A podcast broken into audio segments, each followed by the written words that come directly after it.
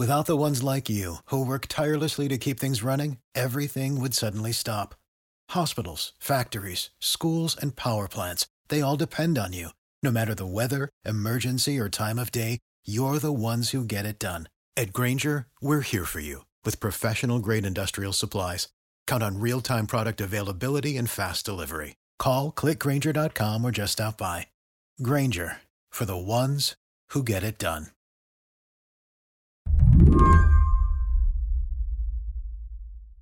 You could make the argument that as the Senate gets to work confirming whoever the president picks to join the Supreme Court, one of the politicians with the most at stake here is Lindsey Graham.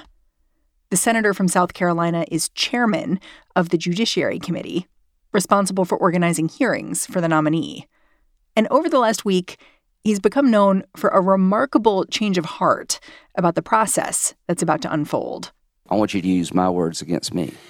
If there's a Republican president in 2016 and a vacancy occurs in the last year of the first term, you can say Lindsey Graham said, let's let the next president, who it, whoever it might be, make that nomination. And you could use my words against me, and you'd be absolutely right. This was Graham back in 2016, arguing the president should not be able to fill Ruth Bader Ginsburg's seat. This is something he didn't just say once, he said it multiple times to multiple people. If an opening comes in the last year of President Trump's term and the primary process is started, we'll wait to the next election. And I've got a pretty good chance of being the judiciary. You're on the record. Yeah. All right. Hold the tape. Did you see those videos down in South Carolina? we sure did. I wanted to know how this change of heart was playing with Graham's constituents. So I called up the AP's Meg Kinnard those of us who've covered Lindsey Graham a long time are used to hearing him speak his mind, but to take a stance that definitive in something that surely has become now a very contentious debate over the next Supreme Court nominee, uh, you just never know. And he told us to, to hold the tape, so everybody did. And now we're watching it over and over.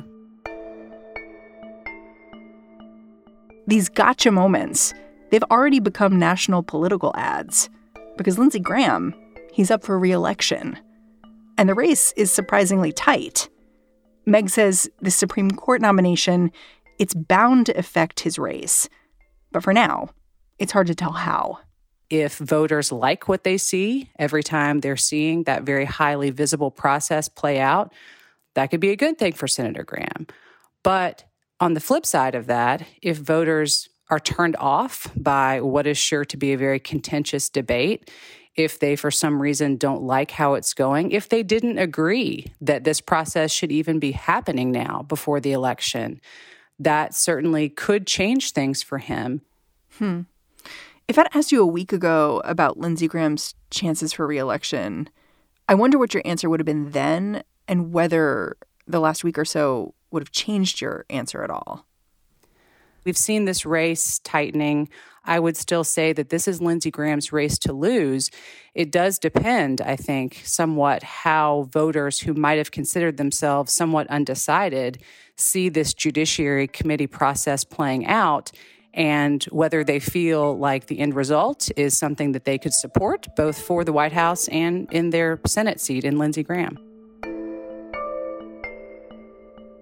Today on the show, the story of how one of the president's closest allies seems to be fighting just to keep his job, even in a deep red state like South Carolina. I'm Mary Harris. You're listening to What Next? Stick with us.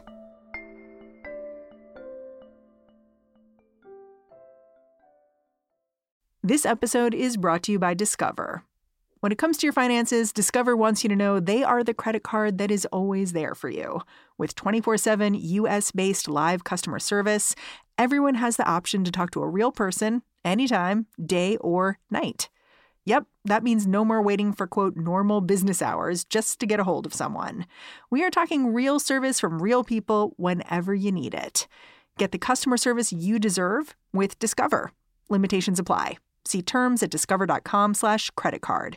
Coming soon from Slate Podcasts. So, first it was Dade County. Voters in the Miami area repealed civil rights for gay people by a two to one margin. In the late 1970s, cities around the country began rolling back anti discrimination laws that protected gay people. And then it was Wichita, St. Paul, Eugene. Successful campaigns against the gay community, which shocked us all.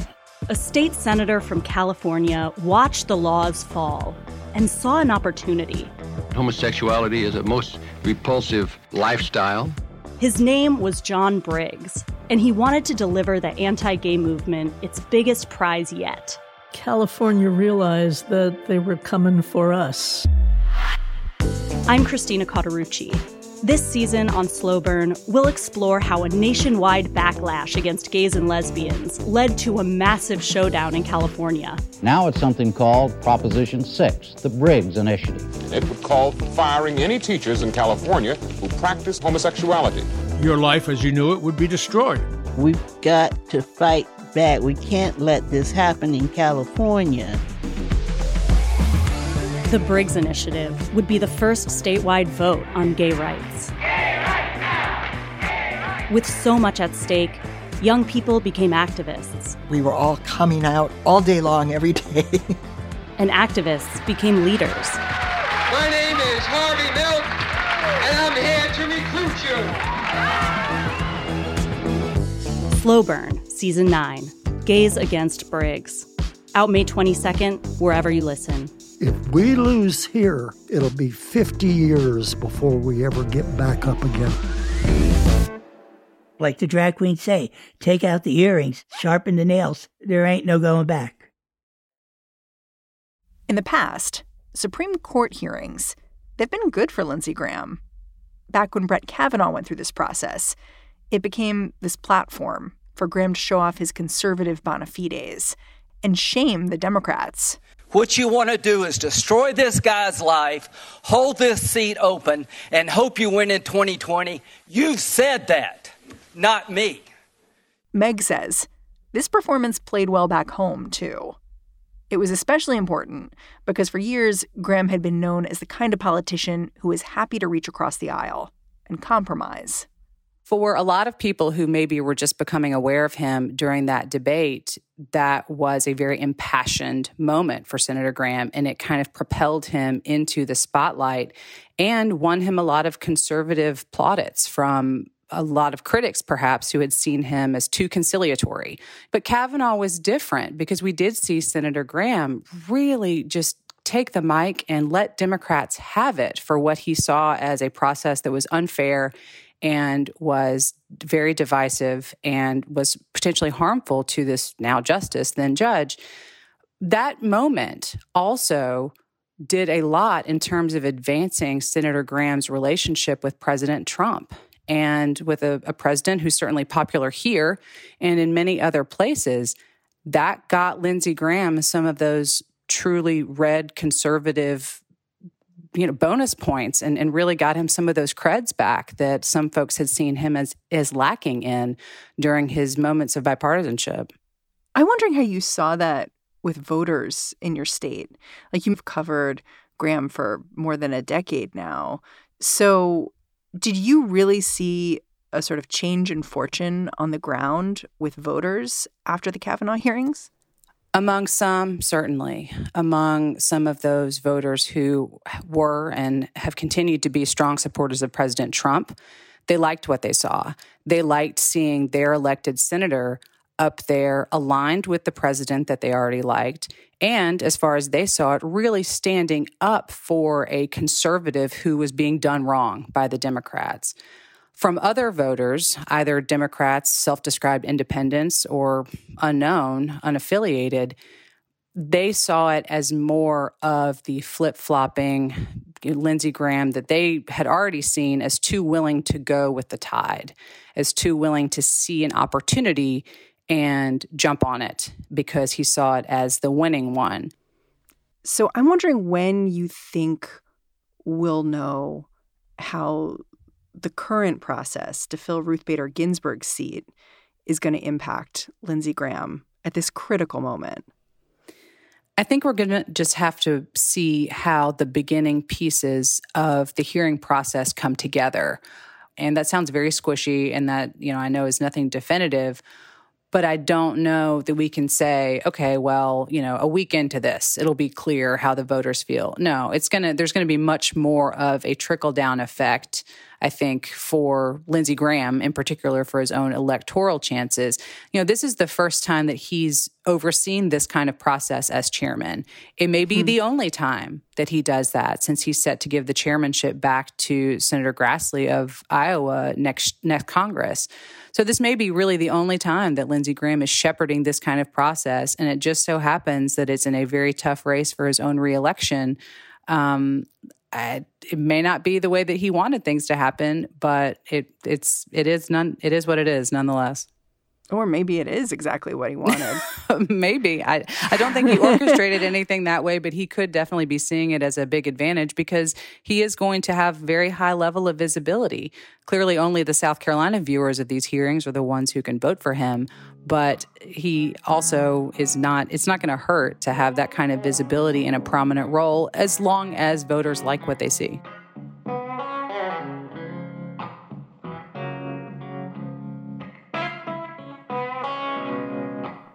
So enter Jaime Harrison. He's the Democrat who's running against Lindsey Graham.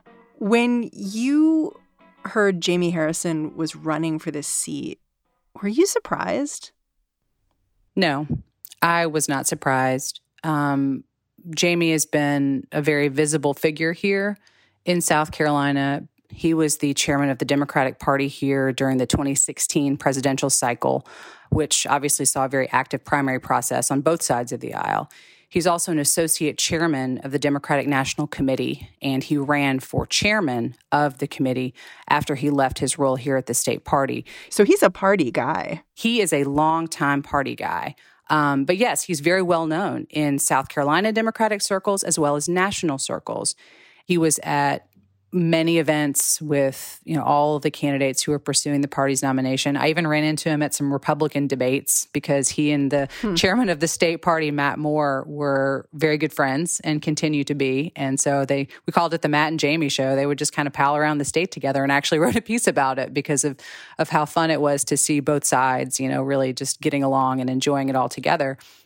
But no, I don't think that his candidacy surprised people who have been closely following South Carolina politics because of his his level of um, visibility and also his ability to bring in some of that national level support that in a state that really isn't going to be able to fundraise tens of millions of dollars for a Democrat, that he could use his relationships to bring that money in um, to give his campaign the kind of visibility that he saw as necessary to go up against someone like Lindsey Graham.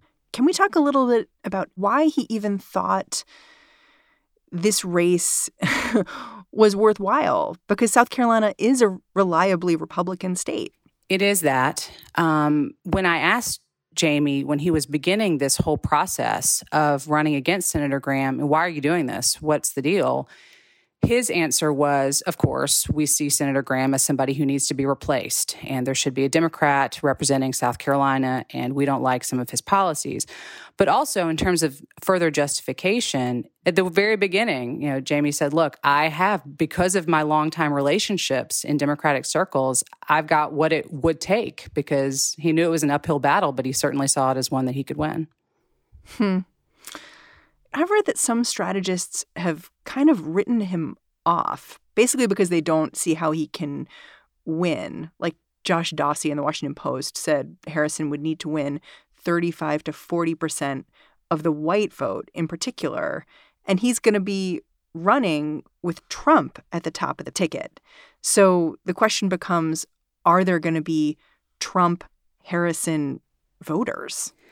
That is a great question because, in the end, it does come down to math. When you think about voters who are very likely going to be going to the polls on November 3rd and supporting President Trump, I've asked strategists the same question too. How do you then convince those people who are identifying with the top of the ticket to then take the next race under it, the highest level federal race we have in this state um, this year, and then say, no, I don't want the candidate with the same letter after their name as as the top of the ticket. And I think there are some people who say that they anticipate there will be people who vote for President Trump here because they do support him for a second term, but then they may just walk away from the rest of their ballot. They may not make a choice at all for Lindsey Graham or for Jaime Harrison. So essentially voting against both and for both at the same time, not really accomplishing anything in that race. Who knows how much that will actually happen? There are plenty of voters here, quite a number, who tend to vote straight ticket. So they're just going to press the button for whichever party and have that be that for all the candidates on that slate. So there is a mountain to climb in terms of a Democratic candidate who is on the ballot with President Trump in a state that has a lot of support for President Trump. Jaime certainly thinks that he can do it. He points to a lot of reasons why supporters of President Trump might not like to have Lindsey Graham around again. Um, but the voters that I've talked to, you know, recently, and I'll continue to do so over the next month plus that we have to go, if they support President Trump, they also indicate support for Lindsey Graham. That's not a scientific sample, but that is anecdotal evidence of the fact that there are plenty of supporters here for the president. And if there's another Republican candidate on the ballot, then they seem to indicate that they'll be backing that one too. So, given all that, what do I make of the polls that have been showing a tight race between Lindsey Graham and Jaime Harrison? I mean, really tight. Yeah, and they keep getting tighter, um, as well as all the prognostications shifting that race from, you know, very Republican to sort of Republican to leans Republican to who knows polls are good for candidates like Jaime Harrison because they help him in uh, raising money, which is something he's continued to do. One of the surveys that came out recently from Quinnipiac showing the race completely tied up. In the two days after that survey came out, Jaime's campaign raised $2 million. And huh. that is an amount that, if you look back at quarterly fundraise for that race, I wrote a standalone story on quarterly fundraising, which I don't often do, but I wrote one when Jaime brought in $1.5 million for a quarter. I mean, that merited its own coverage back then. And now we're talking about more than that in just 48 hours. There is a lot of money in this race, about $30 million on both sides. But the thing is, airtime in South Carolina just isn't that expensive. And it seems like the biggest thing the campaign spending is accomplishing is raising more money for the campaign to spend. What you have seen from both of these campaigns is a high level of visibility in terms of national advertising, a lot of cable buys for both candidates, as well as the third party groups who are involved in the race clearly, as we've noted, not everybody who watches those channels can vote in this race. Yeah, what does that do for you if you're running in South Carolina? Well, it helps you raise more money, which we're already talking about. How do they spend it? Um, but you know, it it does it, it for the people who really across the country, for the voters who are just kind of like in it, right? They're they're paying the kind of attention to the overall debate for control of the Senate, like as closely as reporters are in some aspects. So for those people, it probably you know makes them feel really jazzed up about races in different places.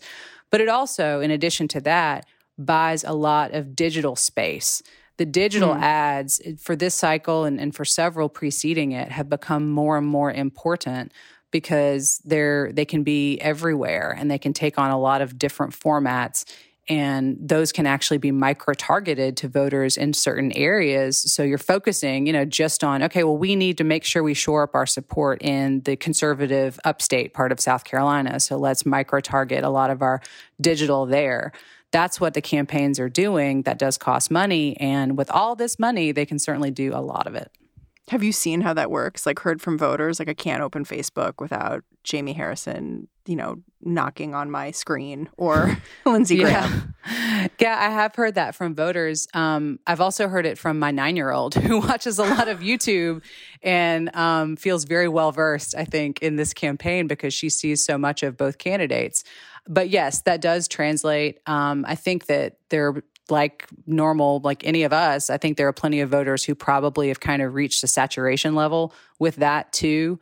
So it begs the question, even with so much money, which is clearly what's necessary to run either of these uh, campaigns, at what point is it really enough? At what point do you perhaps start thinking, is there another federal race that I could run for later on and just kind of slide this cash on into that account? I mean, for whichever candidate isn't the winner here, that will certainly leave them with a sizable war chest if they do decide to pursue another office sometime. Yeah, it's funny to hear you say that because I was wondering in some ways, looking at this race, no Democratic strategist is going to say our goal is not to win the seat. The goal is always to win the seat. But in some ways, this race makes me wonder whether there's another goal, which is just to make Lindsey Graham sweat, spend a ton of money, and make it rain for the Democrats more generally. And whether if you do that, that's an end goal in and of itself. I think that certainly the national level Democrats have put money and attention on this race to perhaps put down a marker in terms of the overall let's try to get more footholds throughout the deep south um, in terms of that overall strategy even if it doesn't necessarily happen this time that it'll perhaps set the groundwork for it to happen the next time. There's a piece I wrote a couple weeks ago, which kind of hits on some of the overall Democratic voting picture here in South Carolina. And the overall feeling in that piece was they feel energy for the first time in a long time. Some of that, I think, particularly in South Carolina, comes off of the almost two year Democratic presidential primary process that we had here that was something that garnered a lot of attention for the state. It also just jazzed up Democrats. And of course, South Carolina was one of the earlier voting states, so it was really important. Absolutely. Yeah, first in the South primary. And so, in a place where black voters comprise the majority of the Democratic voting electorate here, there was a lot of energy among black Democrats, particularly, but also just the party. They got a lot of attention. They had a lot of events. They had a lot of fun. And I think coming off that process, Democrats, Jaime Harrison included, feel like they've got some oomph heading into the general election for the presidential race, but also for the down ballots like the Senate race who knows exactly if that is going to translate into some wins. But even if it doesn't, candidates and strategists alike tell me that they see it as moving in a positive direction. And so even if it's not 2020, where Democrats win something statewide, they feel that it's going to be showing a good sign in terms of elections to come, potentially for the next Senate seat that comes available or in a future presidential election.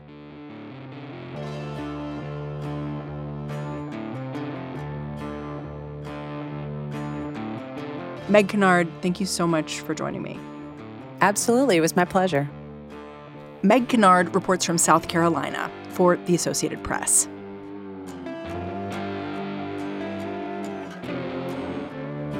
And that's the show. Before we go, I've got a quick favor for you. We are asking folks to give us a call and tell us how you are planning to make your vote count, or help the people around you have their vote count. If you've got a story, we want to hear it. Give us a call 202 888 2588. This show is produced by Mary Wilson, Daniel Hewitt, Jason DeLeon, and Elena Schwartz. Alicia Montgomery and Allison Benedict make sure we do this job right. What Next TBD is our Friday show. Stay tuned because tomorrow Celeste Headlee will be on the mic. And I'm Mary Harris. I'll catch you back here on Monday.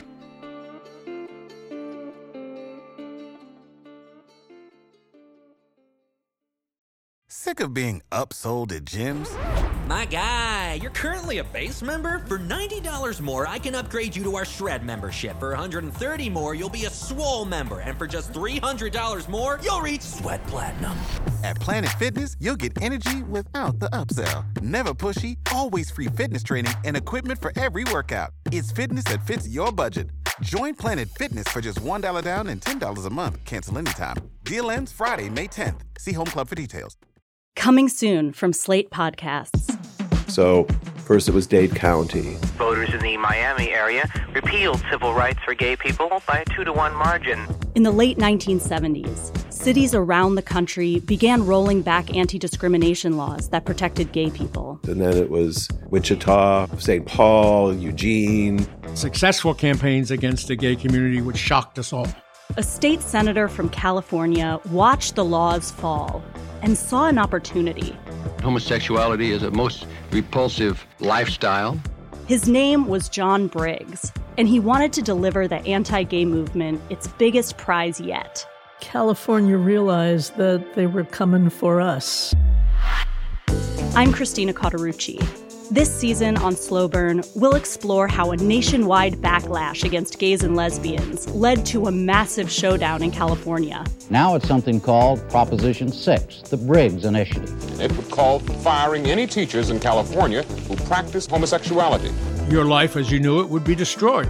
We've got to fight back. We can't let this happen in California.